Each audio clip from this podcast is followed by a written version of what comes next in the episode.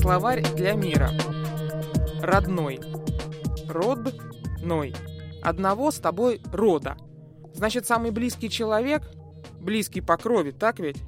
Родные бывают братья, сестры, тети, дяди, бабушки, дедушки, да много кого.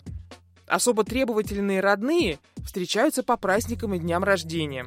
На Новые годы стремятся в центральные регионы, просят устроить сына-дочь в университет или просто найти всем хорошую работу.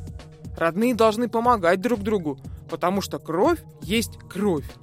Лет до 20 я так и считала. Родни, благо, много. По папиной линии еще Таллин, Питер. По маминой мы прочно сели в Черноземье. Кто-то мне, помню, рассказывал про Белоруссию, Ростовскую область, Сибирь, Польшу. Но это все еще дальше.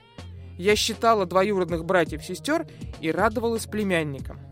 И вот с одной из любовей пришла в мой плеер песня Калиного моста «Родная». И одномоментно это слово наполнилось, раскрылось и зацвело – Родным стал совсем посторонний человек. Нет, если считать от Адама и Евы, то все мы так или иначе братья и сестры. Но так далеко я не думала. Так вот, тот самый ценитель творчества Дмитрия Ревякина стал родным мне.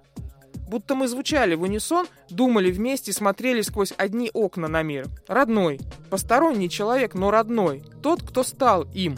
Да, можно сказать, что в любви так всегда. Точнее, так должно быть. Но ведь потом я поняла, что родными мне стали друзья, что они стали ближе так называемых сестер-племянников. Что толку бить себя в грудь и кричать «Я твоя кровь, ты моя сестра, я для тебя все», если потом оказывается, что кроме общей крови и пары другой генов нас вообще ничего не связывает.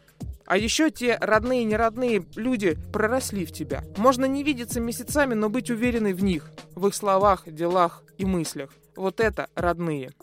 Синонимы. Поколение, дом, спокойствие. Специально для Паскаль FM Вика Матанис.